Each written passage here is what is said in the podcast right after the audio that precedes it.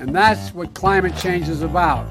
It is literally, not figuratively, a clear and present danger. We are in the beginning of a mass extinction. The ability of C O two to do the heavy work of creating a climate catastrophe is almost nil at this point. The price of oil has been artificially elevated to the point of insanity. That's not how you power a modern industrial system. The ultimate goal of this renewable energy, you know, plan is to reach the exact same point that we're at now. You know who's tried that? Germany. Seven straight days of no wind for Germany. Uh, their factories are shutting down. They really do act like weather didn't happen prior to, like, nineteen ten. Today is Friday.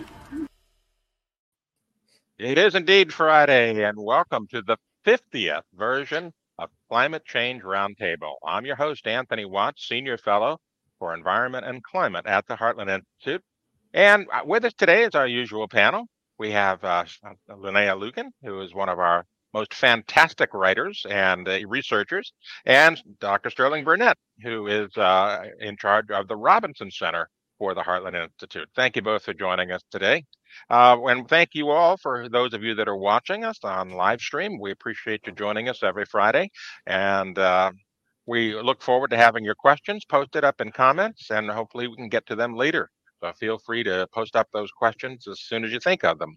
Today we're going to cover an ugly, ugly topic, and it's something I've been dealing with, and I know uh, our panel has been dealing with for years, and that's Climate Incorporated.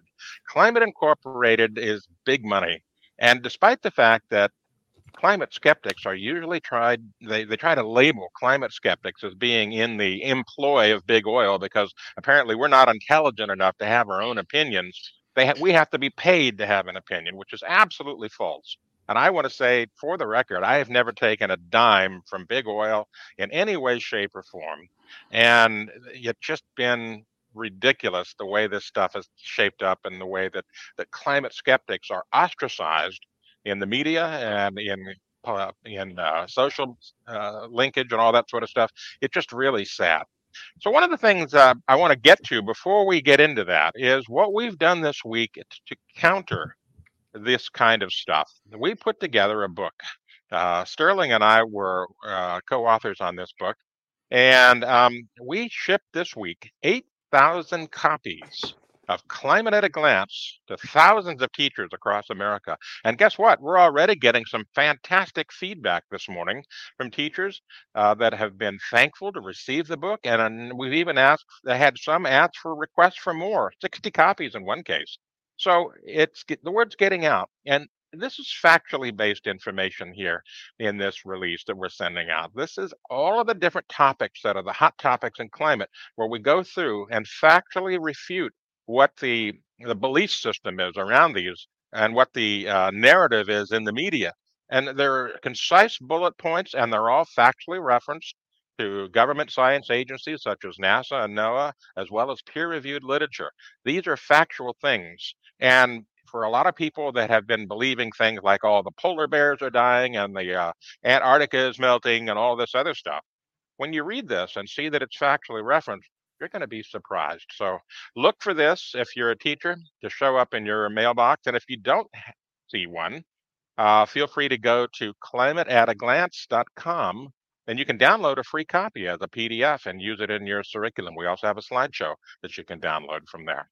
So um, feel free to just browse that and use any of the graphics or any of the content that you wish in your presentations. We make this available t- for teaching for you.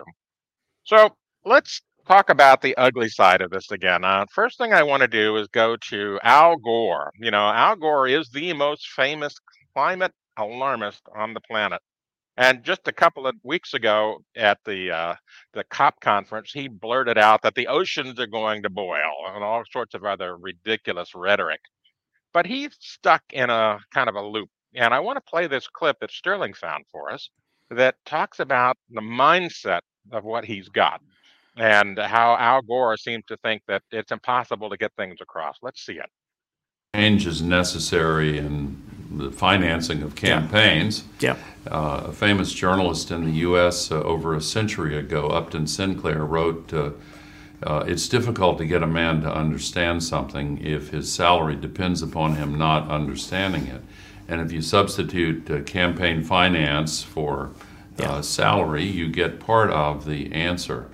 But I know for a fact that there are many Republican members of the Senate and House who know that what they've been advocating is wrong mm. and would like yeah. to yeah. crawl that's back his, from the end is, of the limb they've his put opinion. themselves on. Go ahead and pause that, Andy. Yeah. So that's his opinion, right? Sterling, what do you think about that? Well, he's basically saying that if you disagree with him in particular, but with the climate alarm narrative in general, uh, that there's only one legitimate reason for it, and that's you're bought and paid for. Um, Lord knows I wish all the years I've been accused of being bought and paid for, I was actually raking in that, that big well of money. Uh, uh, not, not the case. Uh, but, um, the problem is it, once again, it's, it's Al Gore being the pot calling the kettle black. Here's a man who's made more money off the climate alarm scare than possibly anybody else in history. He, uh, he gins up the scare. He sets up a sustainable development fund. Uh, he makes millions off that because his, the companies in his fund are, are getting government subsidies and the government's hyping the scare. He starts a, a television company and then he sells it once again for hundreds of millions uh, to a company to, to uh, what the U A E, uh, Al Jazeera, which is funded by oil. So he's the biggest profiteer of all, uh, and, but he's profiting not off Uh, the oil per se, but the fear that he is generating. He he's he's like um, uh, uh, some guy selling gold on inflation fears out there every day, telling you the market's about to crash. The market's about to crash. You better buy gold. Buy gold now. Well, he's buying yeah. climate. Uh, buy climate uh, uh, alarm now. Buy climate alarm now. You can profit, and he's done uh-huh. handsomely. I liken it to being a preacher that's trying to put the fear of hell into you. You know, if you don't repent now, you know, you're going to go to hell. And literally, that's the kind of uh, future that they predict for us, you know, a hellish, hot future. But um, except, and, except to be fair to preachers, they don't typically directly profit from the, hair, the, the hell-mongering. Uh, you know, maybe they get a few more people in the in the pews and a, a little bit more donations in the in the tin, but he's directly profiting from this fear. Right. Linnea, what's been your experience with being accused of being in the pocket of big oil? Well, I, I worked, I before I came to Heartland, I worked for big oil for a minute. So I did, I did profit a little bit off of big oil, but my experience in big oil is that they are all in on the climate alarmist narrative themselves.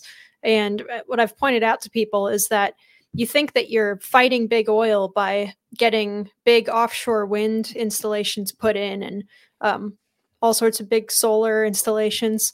But some of the biggest players in those renewables are also the big oil companies, B P, Exxon, Chevron, not to quite the same degree as B P for Chevron, but um, Shell, they all play the same game.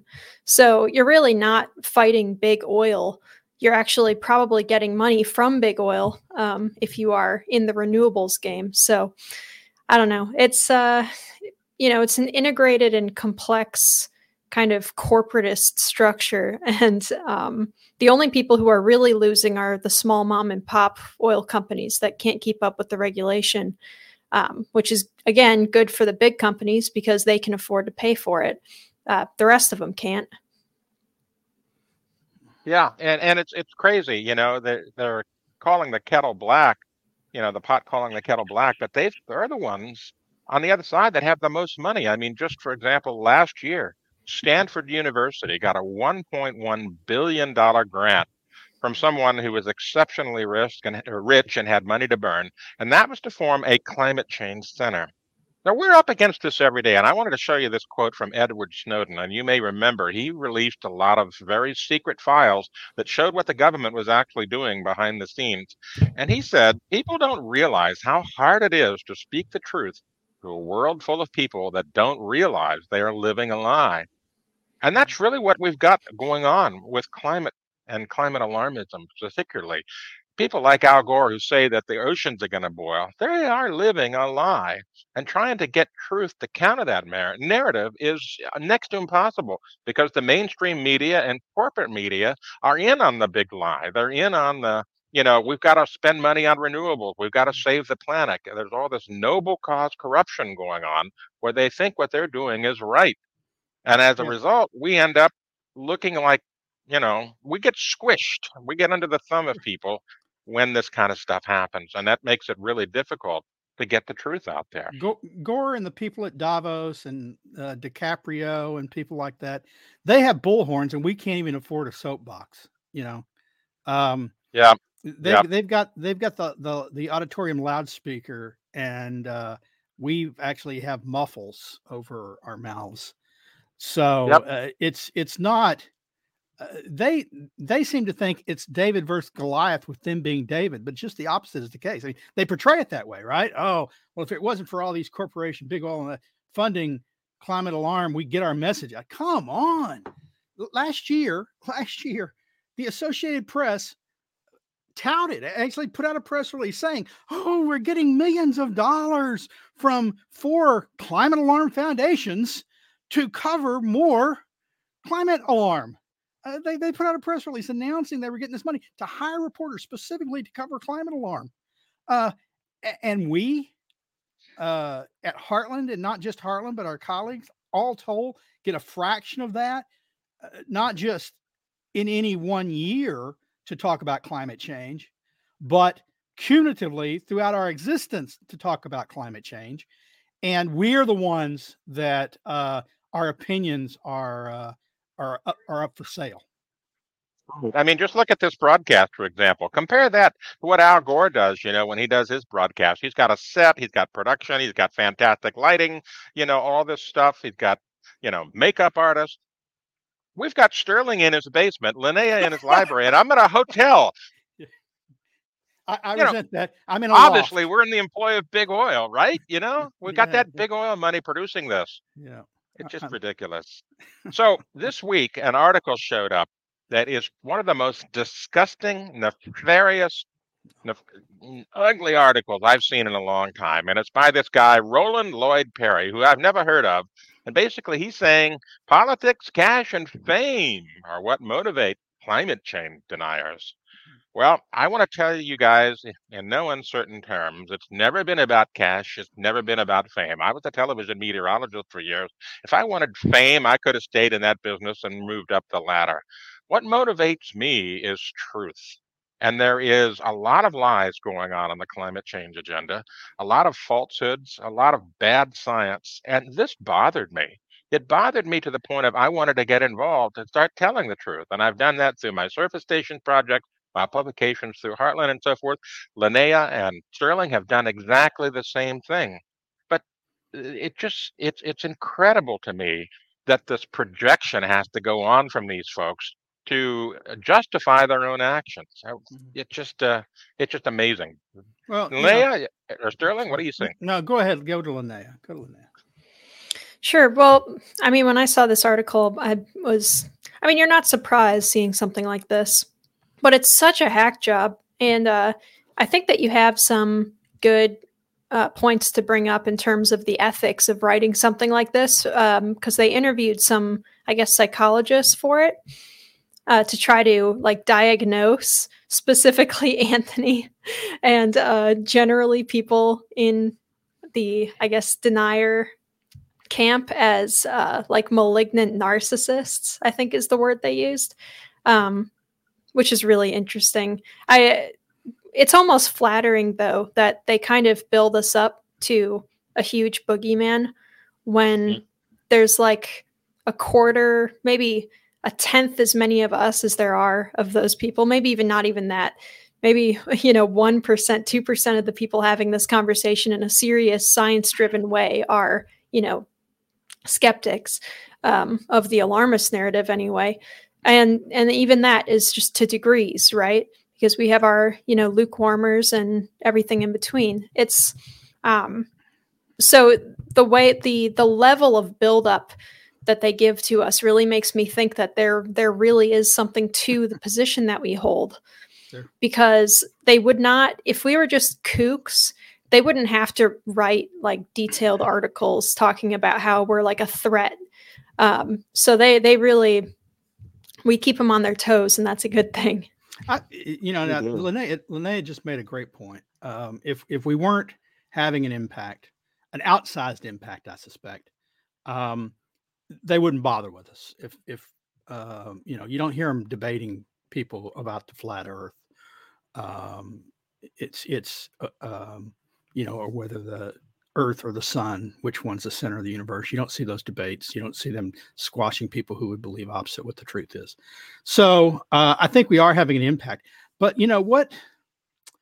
What bothered me about the article, I'm interviewed a lot uh, on radio, uh, less so on television, but sometimes on television, print.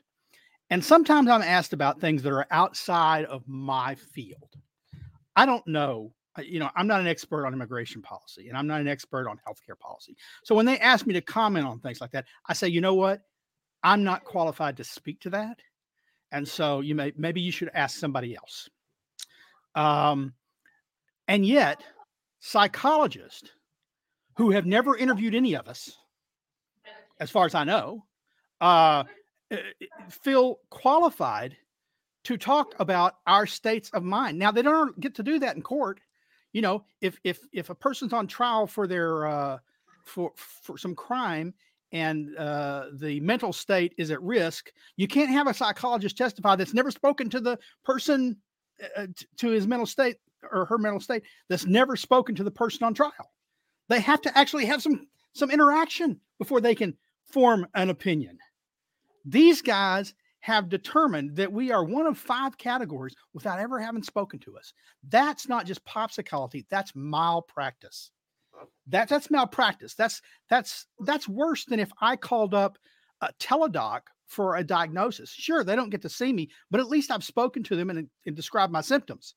They see what we've written, completely science-based. It just happens to be against a narrative that they're told, because they're not qualified to, to discuss it either. They're not climate scientists, that they're told is out of the mainstream, that they're, that they're told we're fringe. And they say, so what do you think of these fringe people? And they give a diagnosis. That's malpractice. Yeah, I will point out that uh, Stefan Lewandowsky, who is named in that article, was one of the people that diagnosed, you know, myself and others, including Steve McIntyre, several years ago. He wrote a paper, and he got it published in a psychology journal, basically saying climate deniers are nuts, and this is why. And, you know, and, and then rattled off all of the psychological reasons. Well, that was a huge breach of professional ethics. And we got that paper pulled. We complained to the journal and said, this guy has never talked to us. Not once. How can he remote diagnosis? It is a complete breach of ethics, not only in the profession of psychology, but in the journal itself. And finally, after a lot of work and effort, we got the journal to pull that article. And yet he's still at it, Lewandowsky is.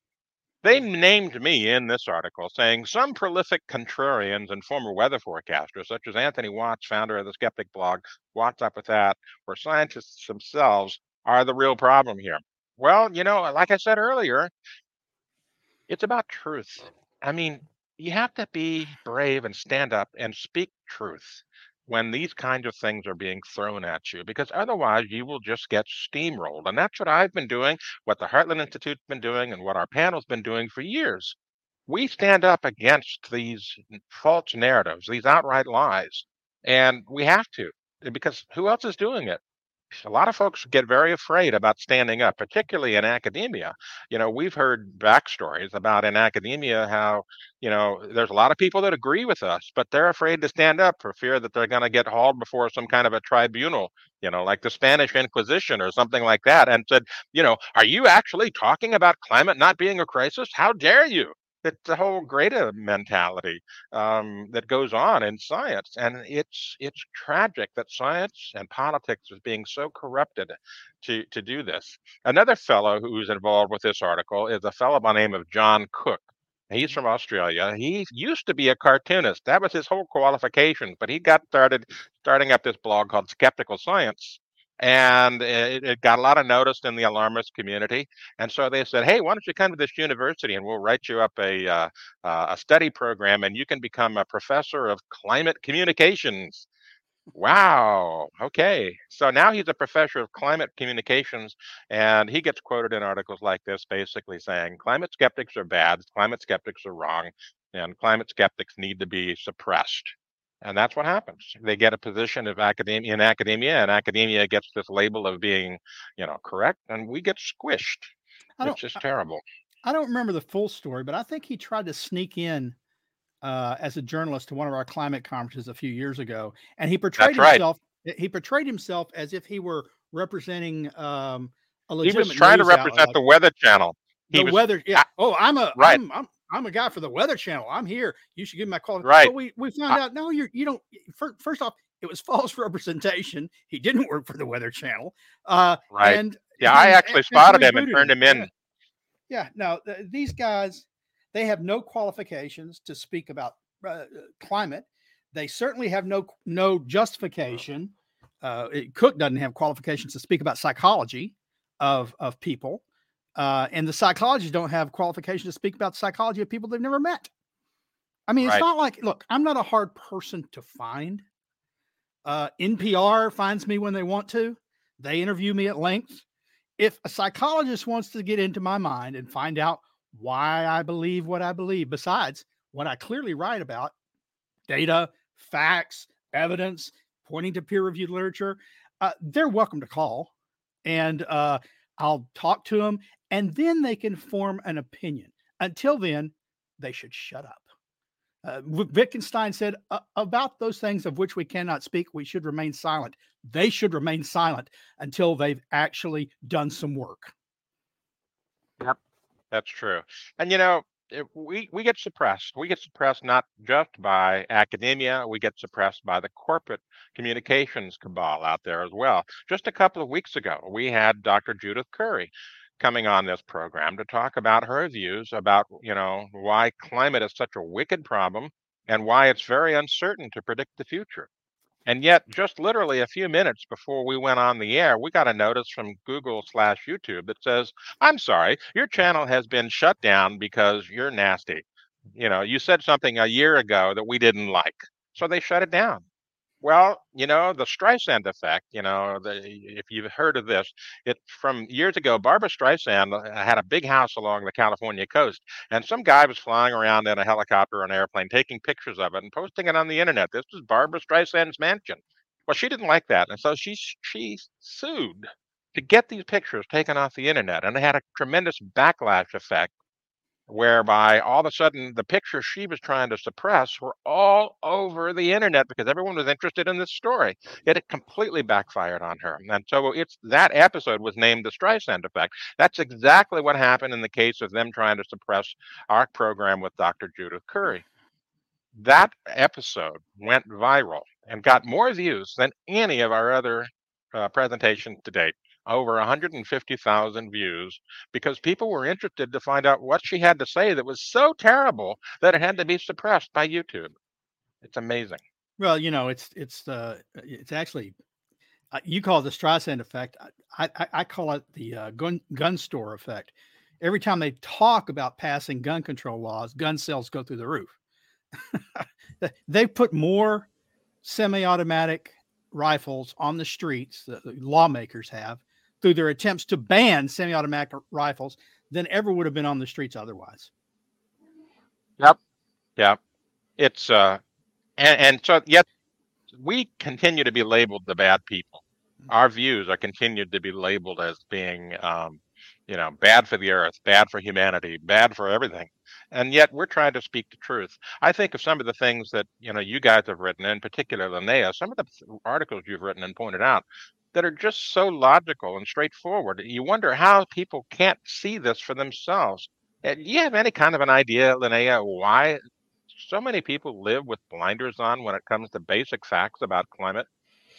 Well, it's kind of what we were talking about before. And I don't always blame people for not, you know, if you're not exposed to the other side of the argument, then you're not going to um, necessarily connect the dots. You might think, you know, uh, this doesn't quite make sense what they're saying on T V, but I'm not a scientist. I don't know.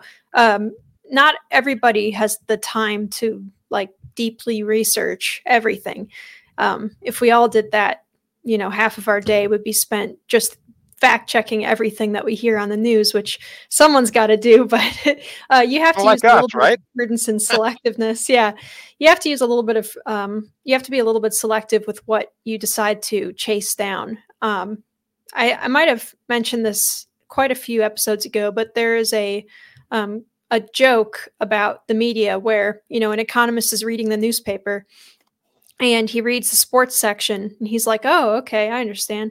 And then he reads the uh, business section. And he's like, these journalists don't know what they're talking about. This is nonsense. And then he reads the geopolitics section. And he goes, hmm, I'm sure this is correct. So it's kind of like, you know what you know, and sometimes you can expand it. Um, but I don't, I don't blame people for not. What I do blame people for is when people say things that are patently absurd.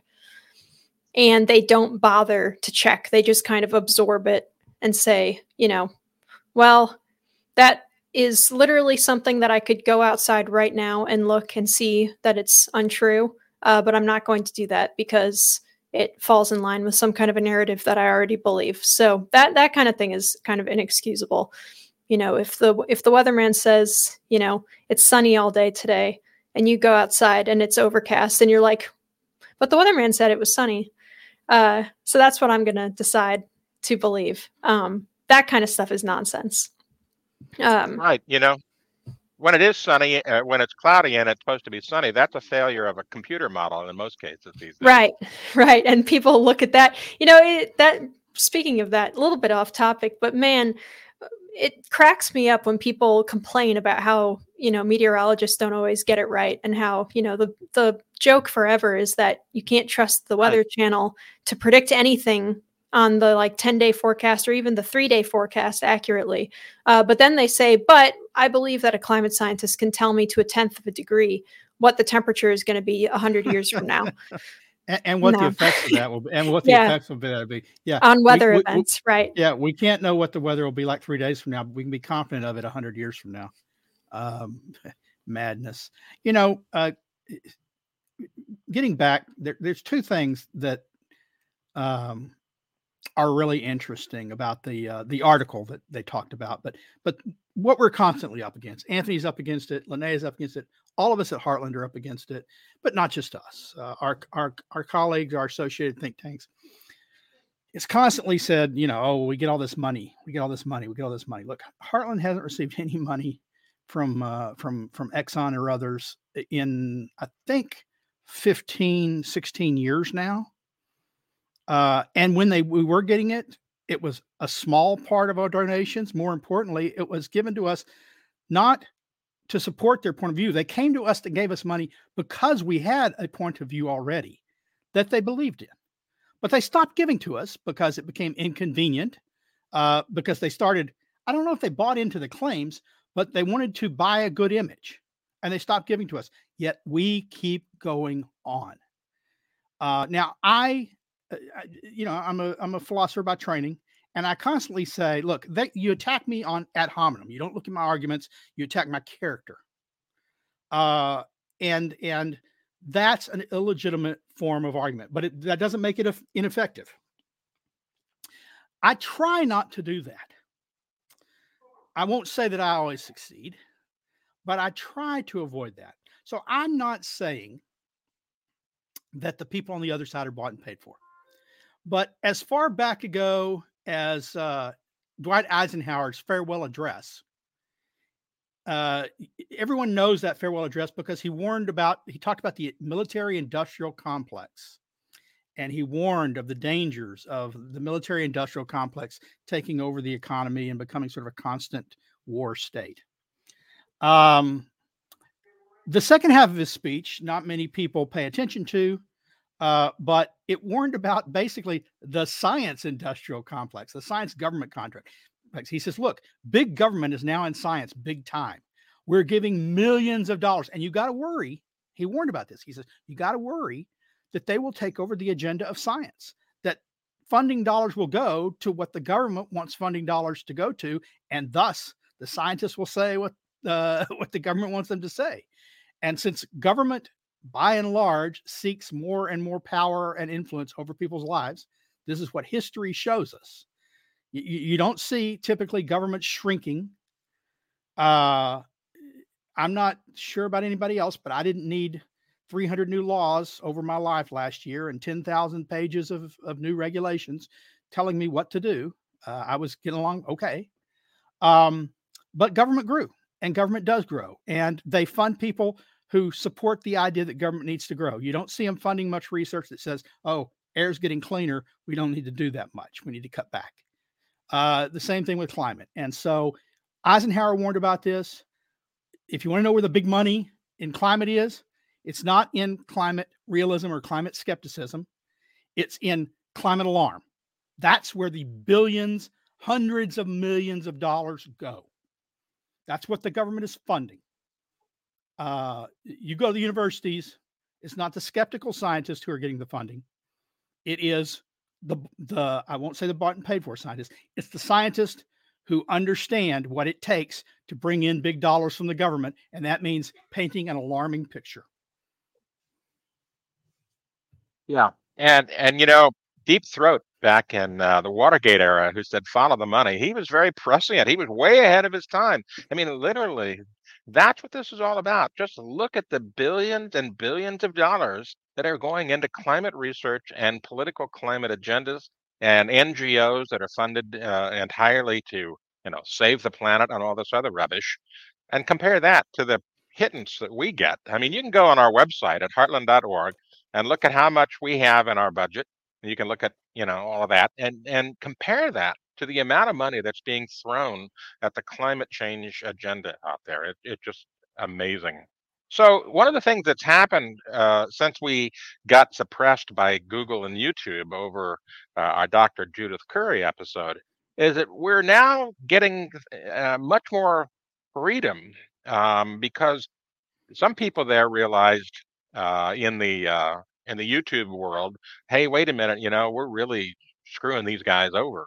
And so we got some things that are that have been rescinded that had been uh, restricted to us before. You know, we used to not be able to do things called super chats, and we used to not be able to um, monetize our channel and other things. Well, now all of a sudden, after they they boneheadedly suppressed us and got taken to the cleaners for it, those things have been opened up now, right?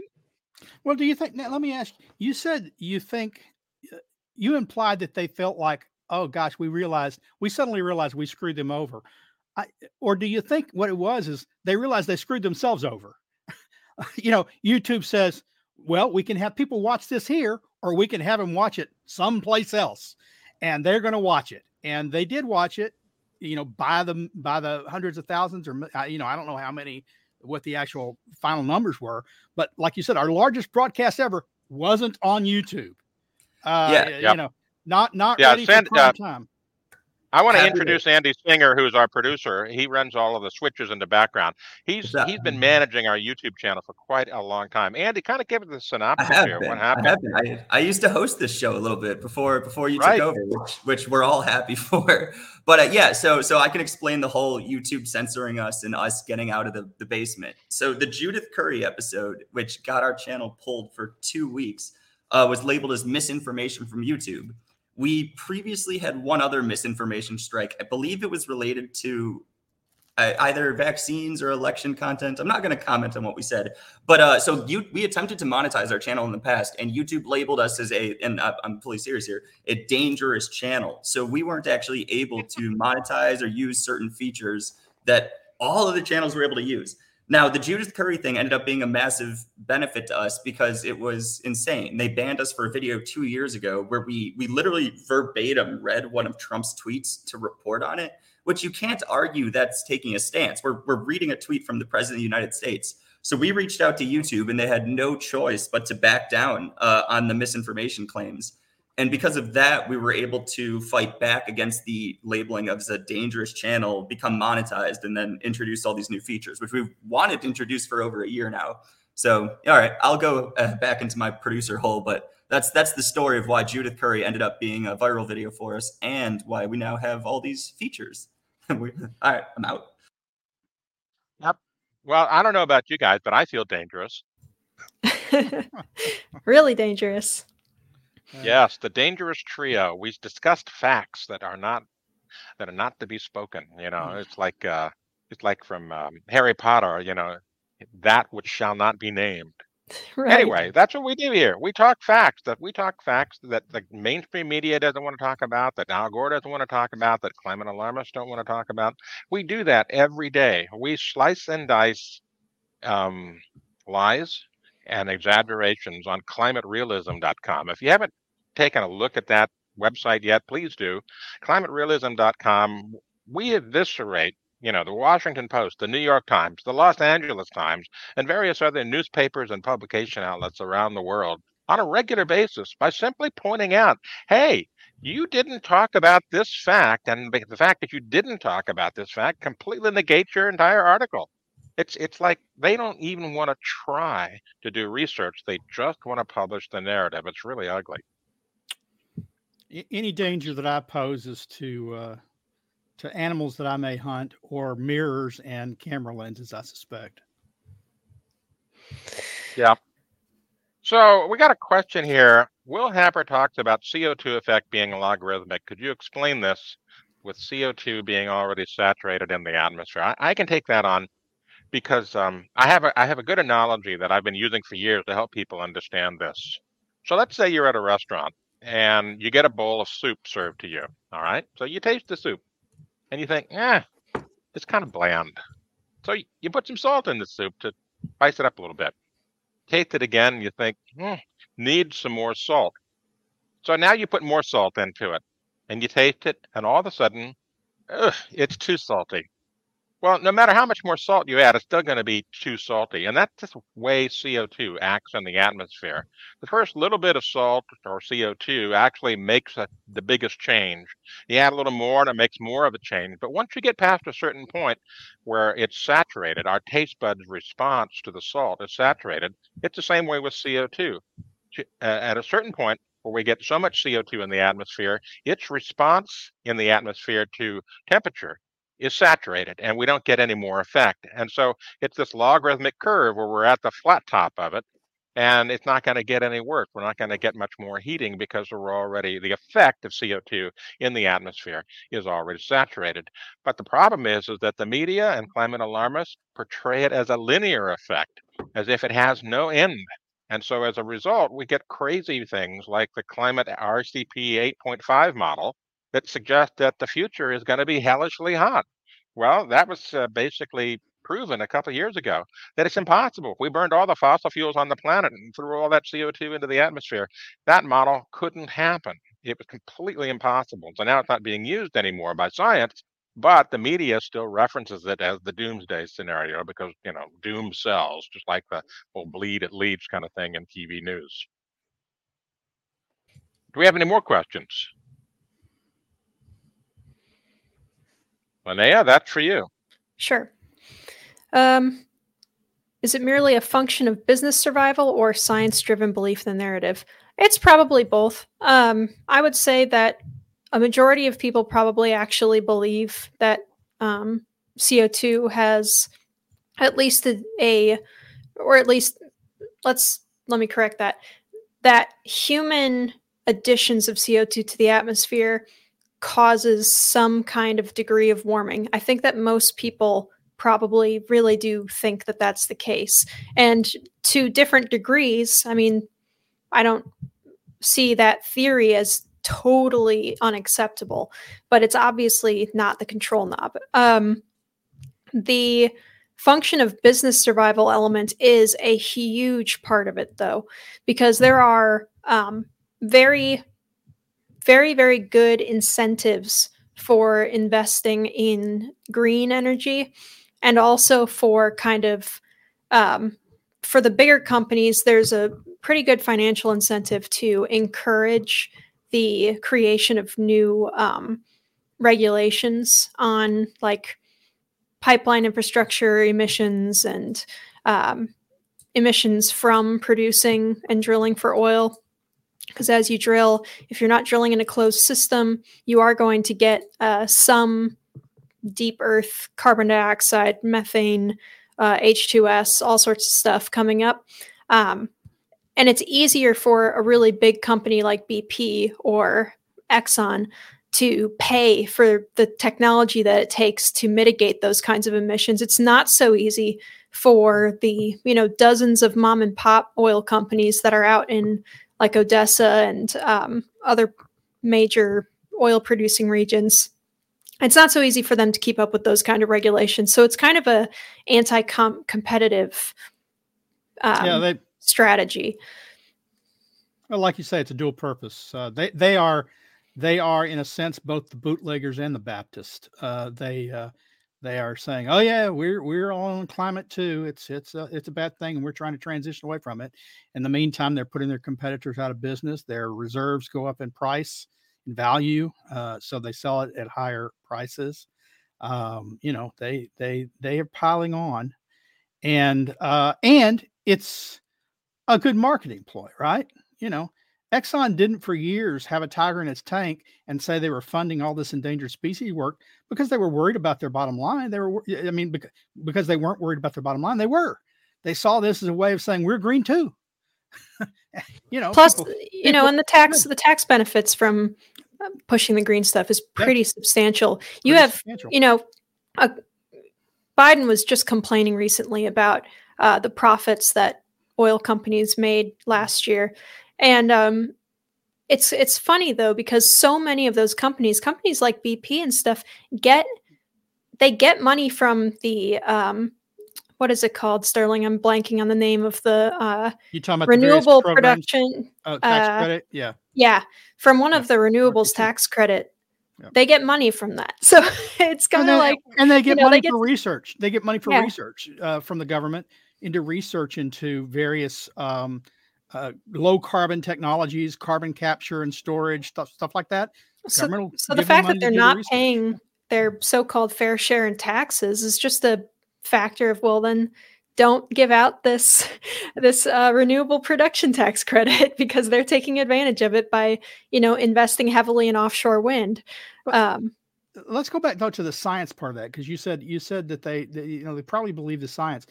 We can all believe that additional C O two until the full saturation has some impact on uh, temperatures, but there is no evidence whatsoever that there's some magic tipping point.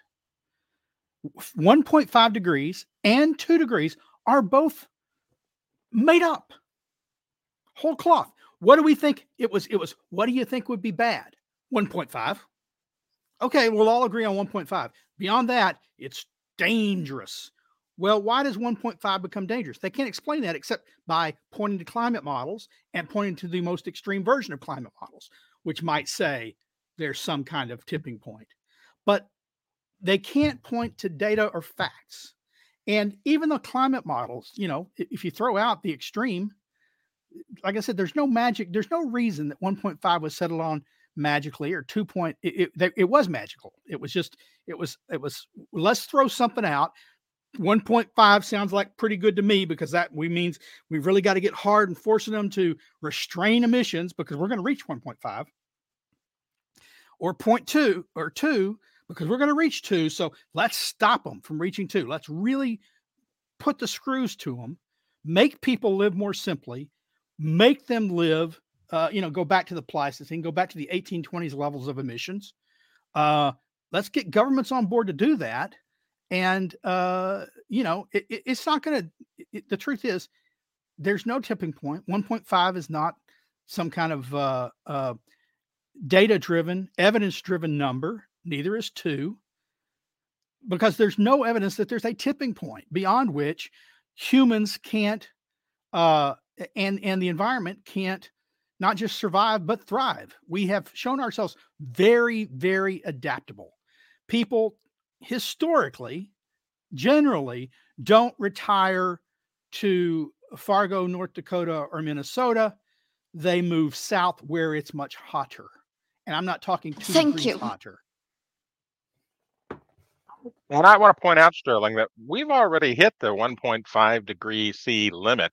If you go and look at data from the Berkeley Earth Surface Temperature data set called BEST, and you look at the, the data that they have back in eighteen fifty, you'll see that we've already seen one point five C of warming between then and now. And where's the catastrophe? Well, it isn't there. And as we regularly point out at climate at a glance dot com, you'll find that the hurricanes are not getting worse, tornadoes are not getting worse, thunderstorms are not getting worse, flooding's not getting worse.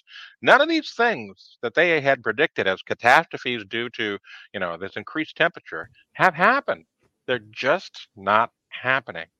But they still tell you in the media on a daily basis, if we don't do something, the world is going to go to hell in a handbasket. Doom is on the horizon, and it never happens. The doom never happens when it comes to climate. And virtually every prediction related to ecology or climate done over the last fifty years has not come true, particularly some of the predictions about population. Paul Ehrlich and his population bomb, you know, that was one of the biggest, most ridiculous presentations of a, of a forecast that fell flat on its face. And yet that guy is still on national television. He was on sixty minutes a couple of weeks ago saying, doom, doom, it's going to happen.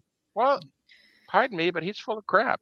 A man, a man who's made hundreds of predictions over the years in very public forums and has never, as far as I can determine, been right once.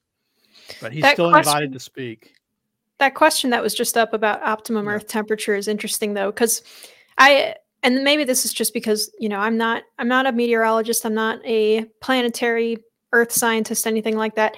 I think personally that the idea of an optimum average earth temperature for the entire planet, just from an engineer's perspective, seems kind of silly because, you know, you can achieve the same average with very different um, temperature variables. Like you could have some pretty extreme uh, temperatures on to the hot side and to the cold side that come to the same average as a relatively moderate um, temperature range. Um, I think that it's not so much that there's an optimum Earth temperature. There might be optimum ranges for particular biomes, but I wouldn't say that there's an optimum Earth temperature in general. I think um, and that's and that's assuming that nothing changes, right? Like if we want the earth to be static and we don't want any biomes to change ever again. You know, like the, the Western plains cannot become a, a interior, a, a inside of the continent sea again. Uh, none of that can happen. Then maybe, you know, you aggressively try to manage a certain temperature somehow. I don't know how you would do that, but um, I, I don't think that there's such thing as an optimum Earth temperature. There might be a range depending on where you are, but there's no single number. Yeah, I mean, look, you'd have to have a God's eye point of view to know what the optimum was. And even then, it would be the optimum in relation to what? Uh, today's temperature is not probably optimum for dinosaurs. You know, w- would they survive today if they were, if they hadn't gone extinct due to a, you know, a, a, an asteroid strike? Uh, probably, probably they wouldn't do that well, contrary to uh, to uh, uh, the movie's uh, portrayals. They'd, they'd have plenty to eat, but I'm not sure the temperatures would be that good for them. Um, the the, the you, like you said, the the optimum is in relation to what, and it won't be a specific number. It will be a range in specific, you know, in relation to what. So. Uh, we can say something probably about the optimum temperature for an old growth forest made up of Sitka spruce and redwoods. Uh, we can say what the optimum temperature is, probably a range of temperatures for um, the, the heartland in uh, the middle Midwest for the growing seasons. Uh, it would probably be the same optimum temperature in Siberia, which they don't have yet, and and, and which they they they like to have more warming. Temperature in Siberia is above freezing. yeah, so it, there is no single temperature, and even if there were a temperature, it would be a range, and in relation to other factors desired in states. Let's move on to the next question. Ray W. asks, what are your thoughts on the next glaciation? There are so many different cycles. Well, there's the Milankovitch cycle. There's uh, the Gleisberg cycle. There's all kinds of different cycles. Sun cycles, solar cycles, um, you know, wobble cycles, you know, the Earth's. Um, all of these factor. And here, and, and this is an interesting point. There's so many different cycles out there. It it speaks to the complexity of climate. And this is what Doctor Judith Curry has been saying for years. Climate is so complex that it's extremely hard to predict with any accuracy into the future because there's all these different factors. You know, carbon dioxide is not the universal control knob for climate of the planet. Yes, it has a role, but so does sunlight, the wobble of the Earth, so, um, plankton in the ocean, changing the albedo, um, all kinds of different things. So regarding glaciation, yes, we'll probably have another one. Will it be mitigated by carbon dioxide? Possibly. May be less bad. It may squish Montreal, but not New York this time. Who knows? Point is that the Earth's going to do what it's going to do, and the energies involved and the physics involved on the large scale in the solar system and on Earth are much larger than anything that we can muster with a, you know, half a watt to a watt or so of solar change due to carbon dioxide.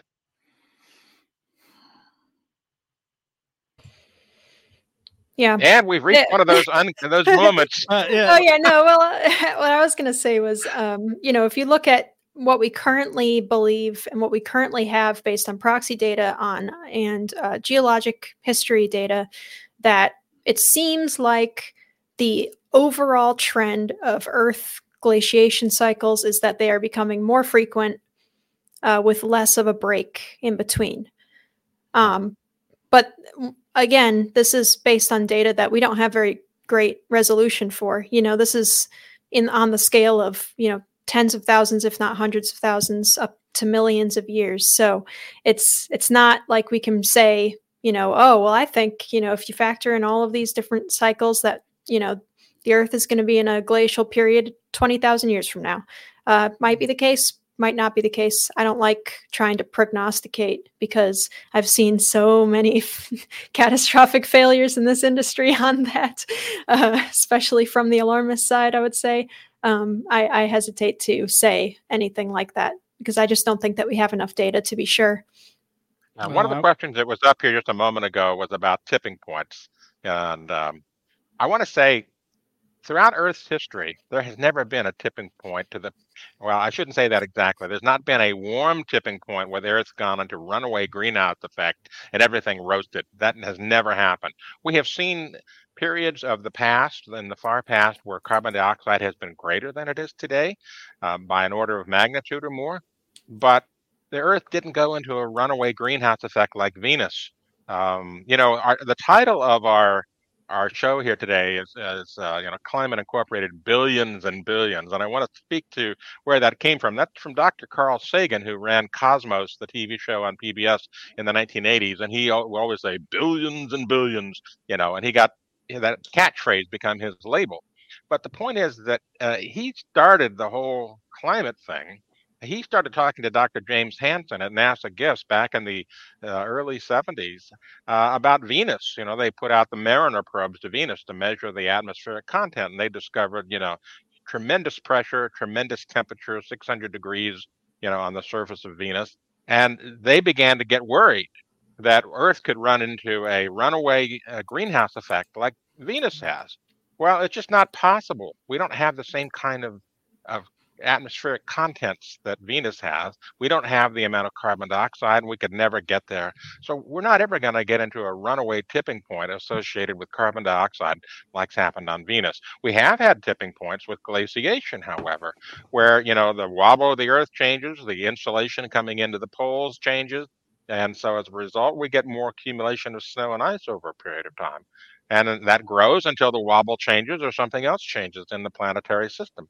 So yes, there are tipping points towards cold, but there have not been any tipping points towards runaway greenhouse effect. So Jim has so, uh, yeah. And I'm not sure. Um, C O two has been much higher in the past. I'm not sure it's been much higher during past ice ages. You know, it, it, in geologic history, in, in in geologic history, uh, glaciations even are relatively recent. Uh, for, for the first few billion years, I don't believe we had cycles of ice ages and things like that. When we had Pangea, the one supercontinent, and when the dinosaurs were around, certainly C O two was much higher than today. Temperatures were much higher than today, but that was long. That was actually also before uh, we had these rec- periodic glaciation cycles. So I'm not sure. I, I I I don't. I haven't seen the data, but at least for the past few glaciation cycles, C O two certainly hasn't exceeded what it is right now. Now I I don't know the answer to that question either exactly, but based on what I know about C O two in the oceans, the oceans absorb more C O two when it's colder. The solubility of carbon dioxide in colder water is greater. This is why, you know, if you open up a soda pop that's been in the fridge, it doesn't fizz much. But if you open up a soda pop that's been sitting out in the sun, that's because the C O two is not soluble in the hot water or warm water, and it wants to come right out of it immediately. And that's one of the drivers that a lot of Uh, folks really don't know about. As the planet warms naturally, we're going to get more C O two coming out of the oceans. It's it's not going to stay dissolved because warmer water can't hold as much C O two. So it's going to bubble up and out. And that's been happening. And it's one of the things that a lot of folks in the media and in science don't want to talk about. They don't want to talk about the natural drivers of, and, of uh, C O two. And, and what we can say about history, uh, based on the limited proxy data we have, and of course, Linnea pointed out quite rightly that the uh, resolution of a lot of this proxy data is uh, is very limited. You know, we we we have a few locate some evidence from a few locations around the globe, but it's still, you know, it's not like we're there with cameras and and thermometers measuring things. Um, what we can say, based on the proxy data we have, is that there have been times in the past when C O two levels have been much, much higher today, but the Earth has been cooler or about the same. And that, and there have also been times when the C O two levels have been lower than today, and the global average temperature, based on the proxy data, was warmer than it is at present. And we can say during the past few glaciation cycles, the evidence suggests that the warming preceded the rise in C O two by hundreds to a couple of thousand years consistently during the glaciation. So, um, you know, I, I think that's the most we can say. Yeah. And um, I want to uh, wrap up the show at this point. Uh, we've answered a lot of different questions. And, you know, one of the things that's different about this show, at least on the background side, not on the front side that you see here, has been the fact that we've had the ability to do this super chat thing, thanks to the uh, suppression that we got a couple of weeks ago where they lifted all these things. But now people can pay for us to answer questions. And we raised a huge amount of money. And for those of you that are tracking money to these climate deniers, get this, we earned seventy dollars on this show. seventy dollars. Just think of the damage we could do with that. Bonuses anyway. For everyone. Anyway, thank you, Sterling. Thank you, Linnea, for being with us today. And thank you, our viewers, for tuning in every week. I want to remind you to visit our websites at climate realism dot com and at climate at a glance dot com for factual-based reporting on climate without the hype. And uh, we appreciate you joining us today. I'm Anthony Watts, Senior Fellow for Environment and Climate at the Heartland Institute, thanking you again and wishing you all a good day.